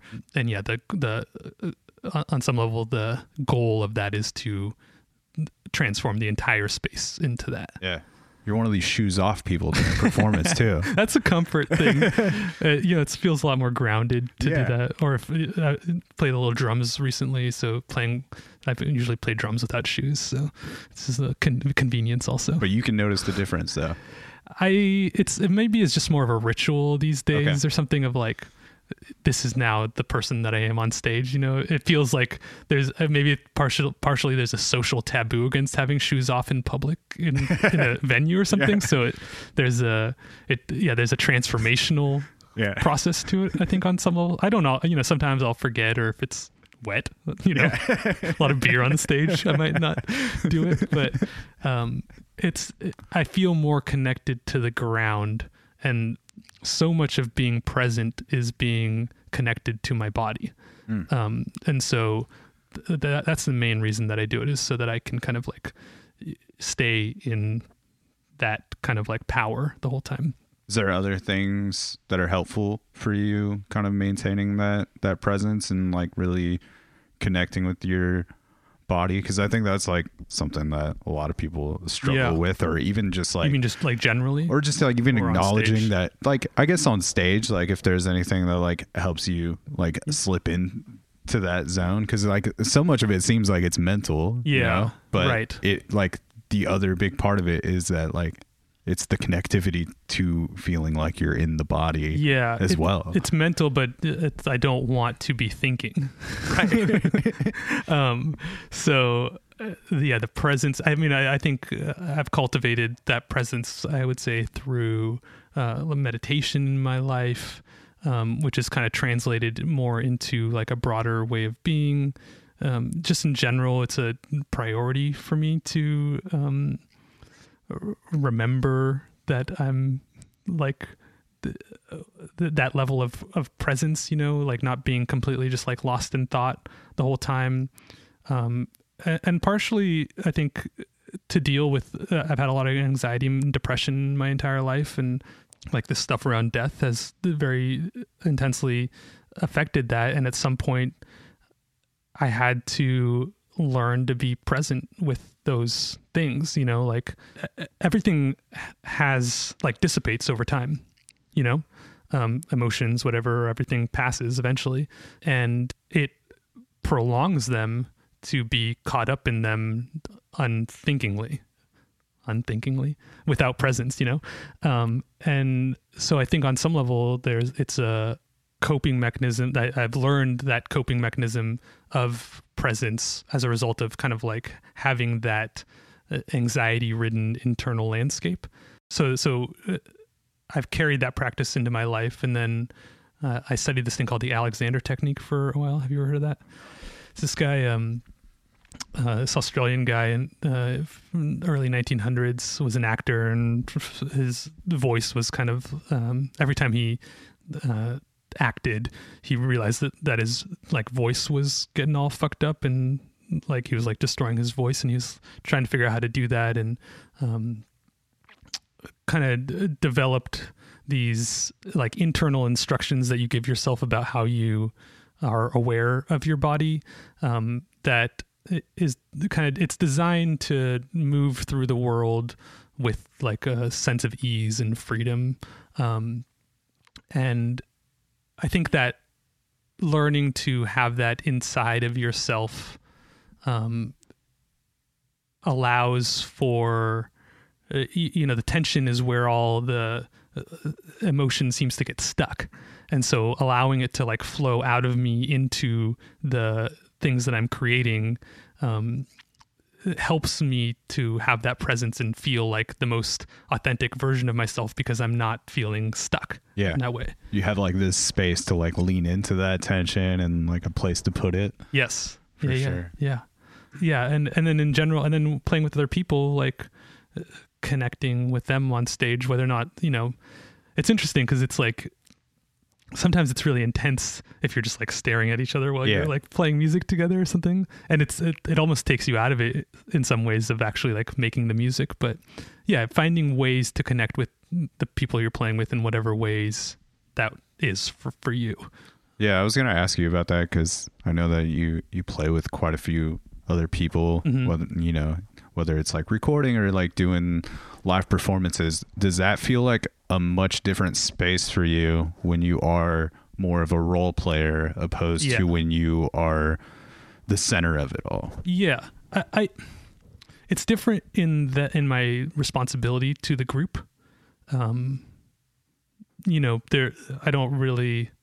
Uh, I'm a pretty non-hierarchical guy in many ways, but you know, the a, a musical piece often has hierarchy in the sense that um, certain things feel like they're supporting other things, and being a primary songwriter that uses voice, oftentimes voice is obviously like the primary thing that is looking to be expressed. Not always, but sometimes, or most of the time.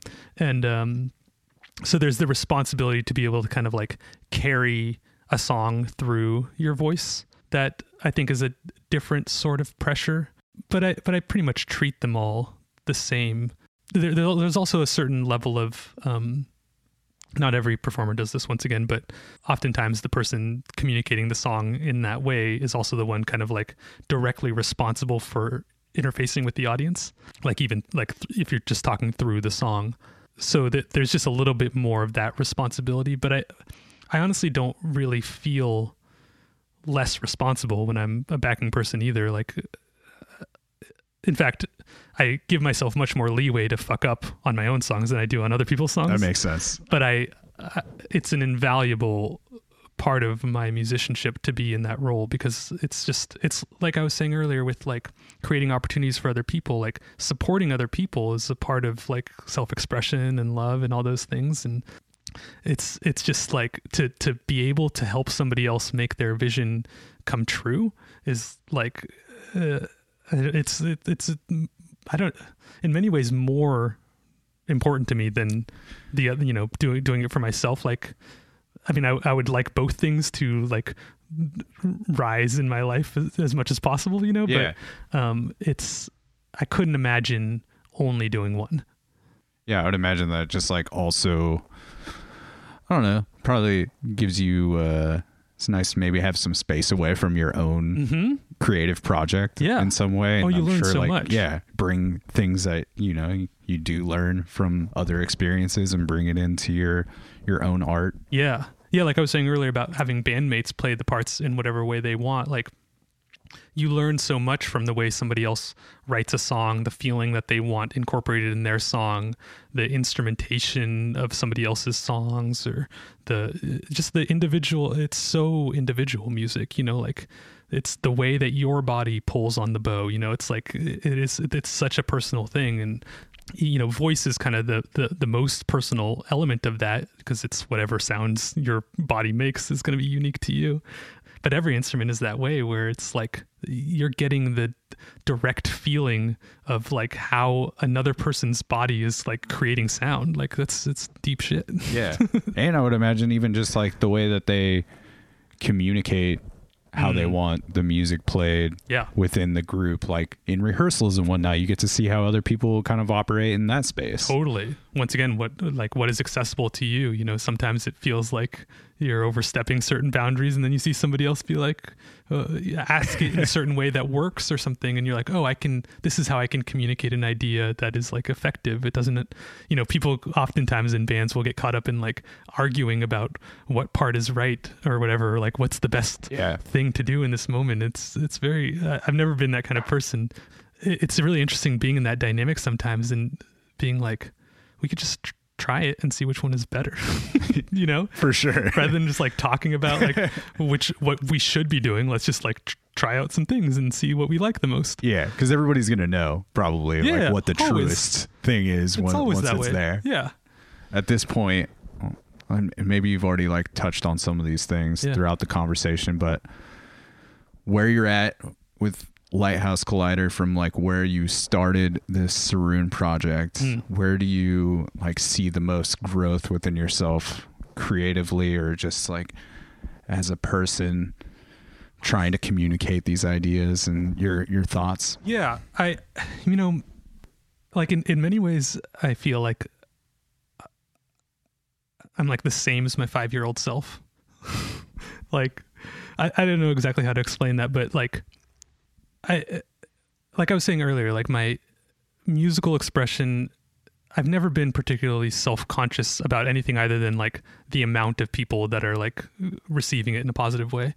Um, doing it for myself has always felt really natural and this is just like a natural extension of that where i feel like i'm at right now with my output is that i'm much closer like music putting out music is one of the most frustrating processes for every musician because you make something maybe maybe you uh, maybe it goes like this maybe you make a demo of something then like a year if you're lucky later you like record a final version then a year if you're lucky you put out the record of the thing right. that's fucking two years after you created the thing like Yeah. you are not the same despite what i was saying earlier like you're not the same person in that process.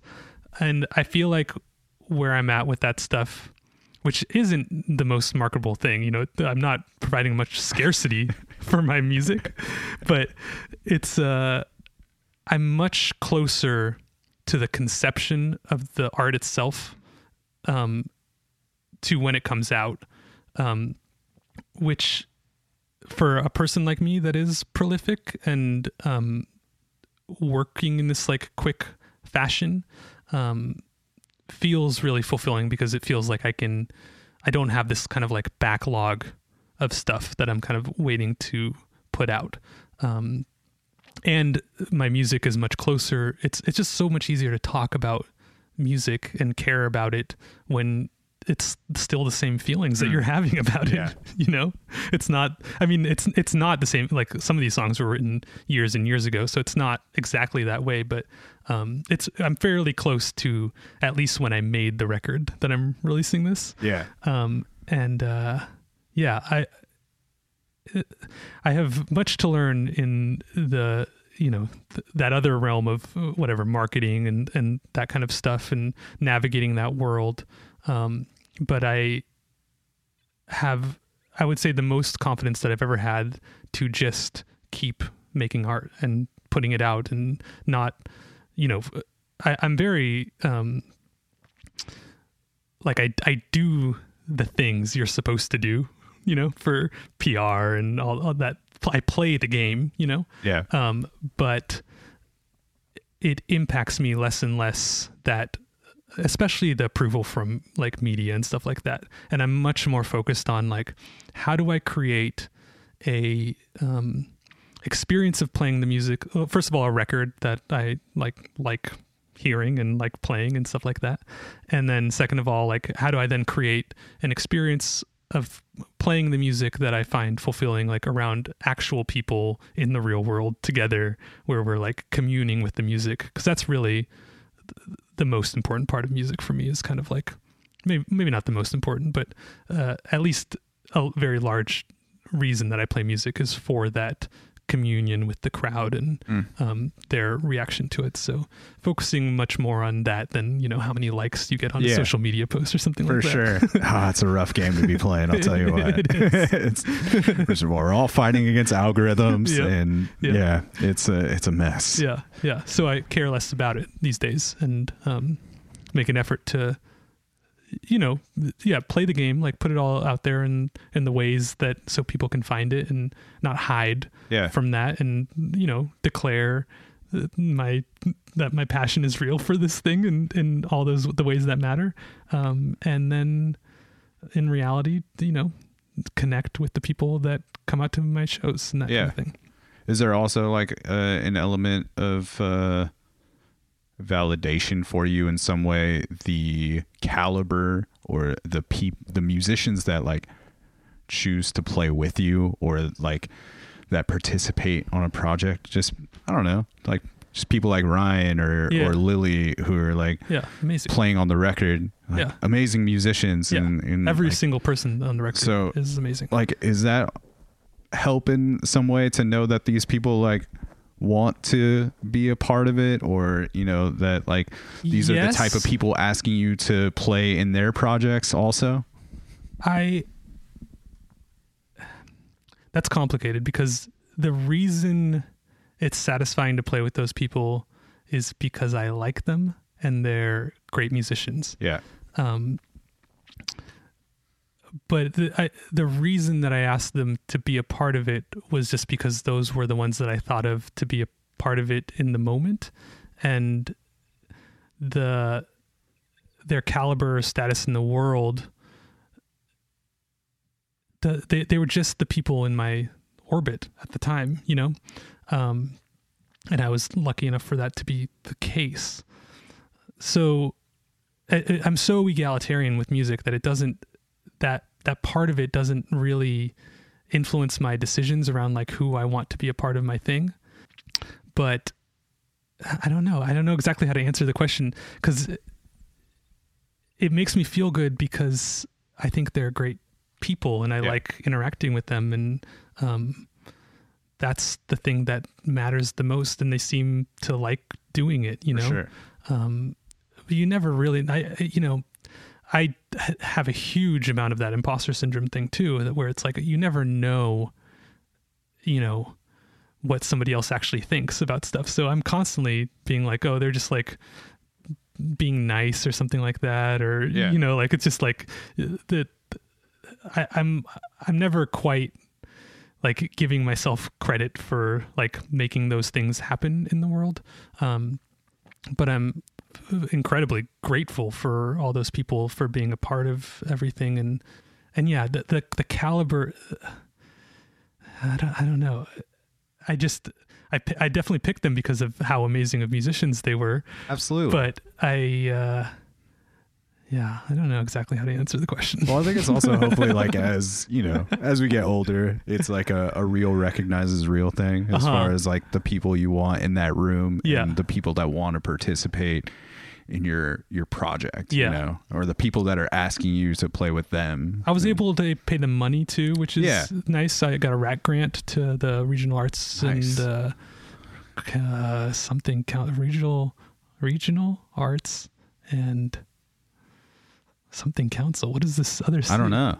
The regional I'm just happy that someone's getting arts. this money to to make music. Yeah. What is it? Yeah, I, for some reason I can't think of it. Anyway, I got a local grant um, to make the record. Yeah, I didn't figure out how to pay myself for the thing, but I was very happy to uh, pay everybody else m- much more than I would have been able to pay otherwise, and much less than I think they're actually worth. But that that's another thing that's interesting with the music community is just kind of trying to spread that thing around. I, I really more and more I, I'm I'm disappointed with the way the music economy works, especially on a Yeah. city level. And uh, you know, the main responsibility I think for that falls a lot in venues' hands, who are Mm. not um, being as equitable as I think they should be, especially with musicians. You know, uh, they we have to pay everybody else's um, incomes before we get any sort of Right. guarantee of Yeah, income it's hard. It's, It's not- ridiculous in many ways. I mean, the, in my mind, venues should be subsidizing musicians that don't draw as well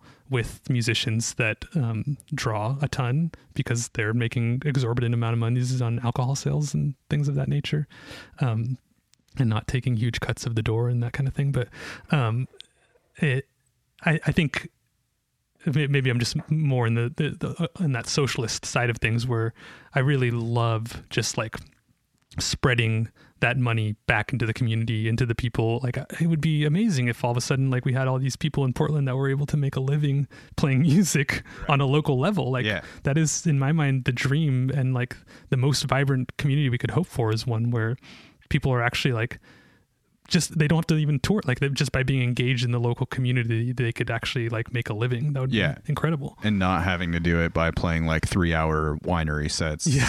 every day. exactly and i think venues have a lot of power in that if they want to give up some of their profits to their the people at the top for sure. well, I uh yeah, I appreciate the songwriting and the arrangements on the buddy. the Lightning Collider record quite a bit. It's uh it definitely for me like offers the the front to back experience Mm, and you know nice. feels like a psychedelic trip Nice. often you know Yeah. where with it's also not that long so it's manageable Right. Yeah, it is manageable. And but there is uh yeah, I think um I want to play the episode out with Collider, cool which I think going back to what we were talking about as, as far as maybe not having a bunch of takes. yeah When I first heard this song, I felt like this somehow captured like I obviously was not in the room when you made the demo for this song, but Yeah. I felt like it like I don't know if it was just like vocally, but it felt like it captured the energy of a demo. Like Nice. it's like that magic of that Well, it initial was idea. one take to a, to a tape machine Yeah. guitar and vocal at the same time and I feel like and then my friends then katie and luke from the hackles sing harmony on it on their own so yeah, it just like it felt like it communicated that way. Like Nice. that initial energy yeah was like alive in the track and just the way like speaking to uh the tension on the record that one follows natural disaster which is like such a, a heavy song Mm-hmm. Yeah. and then you get like this beautiful collider song to follow that Yeah. and i think that that's like really maybe like where you miss if you only listen to collider on its own Yeah, like you yeah. don't you don't get the context for like where it came from Yeah, yeah. Thanks for saying that. I, I definitely believe that's it's all designed that way. So Yeah. I'm glad that that reads and that you took the time to listen to it all in that way. for sure. Yeah, thank you for sending it to me. and uh, yeah, appreciate you you jumping on the mics Hell and yeah. getting to like learn a little bit more where your your music comes from and Yeah. the foundation for it all. And I I think also like you can tell in the music it, there's a deep level of thought that goes into it, and I think that you know Too it much thought. No, not too much thought, and it like well, too makes much thinking. I think. I feel like it makes sense, like in having the conversation with you, Yeah. to know that, but like, I'm just a spaz. no, there's just like a lot of thought happening behind everything, and I'm also in my head all day. Anxiety ridden. uh, we end every episode of the podcast with the guest saying the tagline for the show, which Yeah. is "It's a program." Okay. So if we could get, however you, want, somehow think I maybe have not listened to the very end of a podcast of it's, yours. Maybe. it's fine. It's you know, it's not expected. Yeah.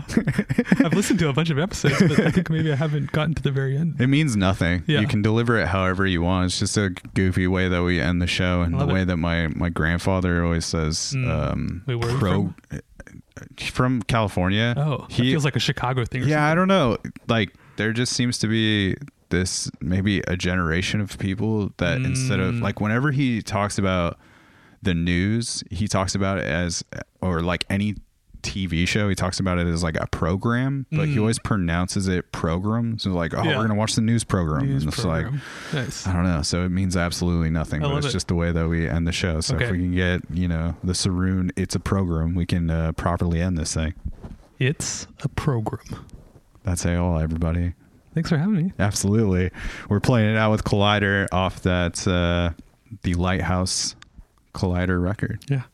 And it's Collide. The last is the, is the last track. It is Collider. Yeah. All right, I had it right the first time. Yeah. I second guess myself. I got in my head about it.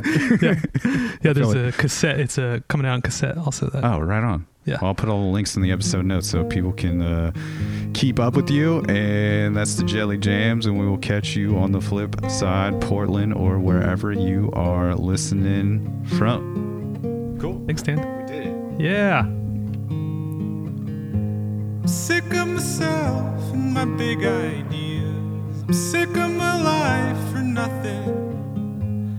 I sit in the square with my eyes closed, feel it coming.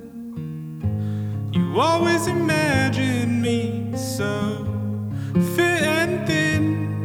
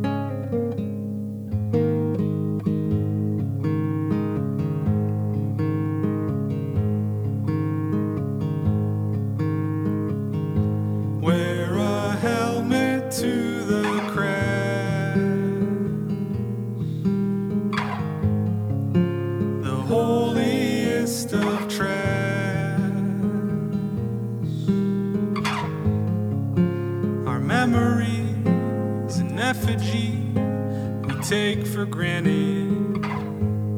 Going to work each day to make ends meet in the days when we forgot the planet.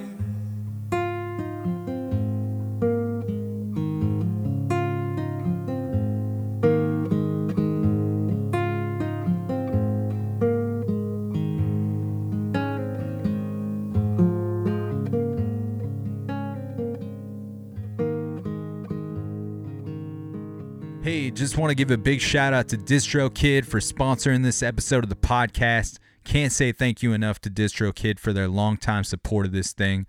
Make sure you go into the episode notes and find that DistroKid link to receive 30% off your first year of membership, making their already affordable prices even cheaper for you. So make sure you take advantage of that. You can also find the link in my link tree in my Instagram bio. Big thanks to DistroKid and the other sponsors of the show, Produce Row Cafe and North 45. Stay up, stay tuned.